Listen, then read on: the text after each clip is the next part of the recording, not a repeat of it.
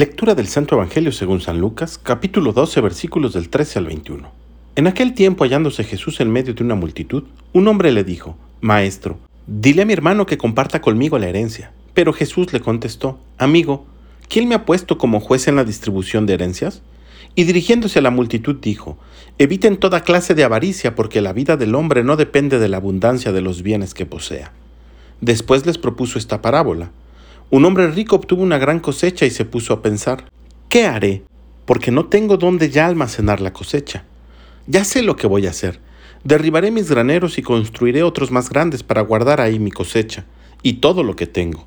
Entonces podré decirme, ya tienes bienes acumulados para muchos años, descansa, come, bebe y date a la buena vida.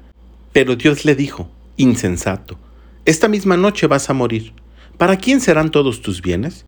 Lo mismo le pasa al que amontona riquezas para sí mismo y no se hace rico de lo que vale ante Dios. Palabra del Señor.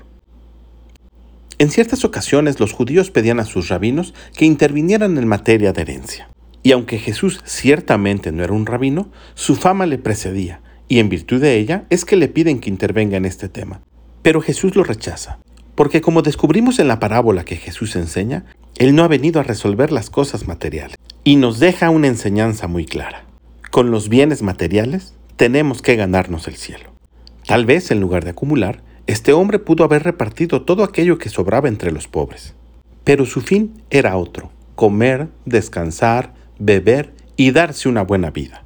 Y si bien es cierto Jesús nunca condena esto, no puedo hacerlo si primero mi prójimo me necesita.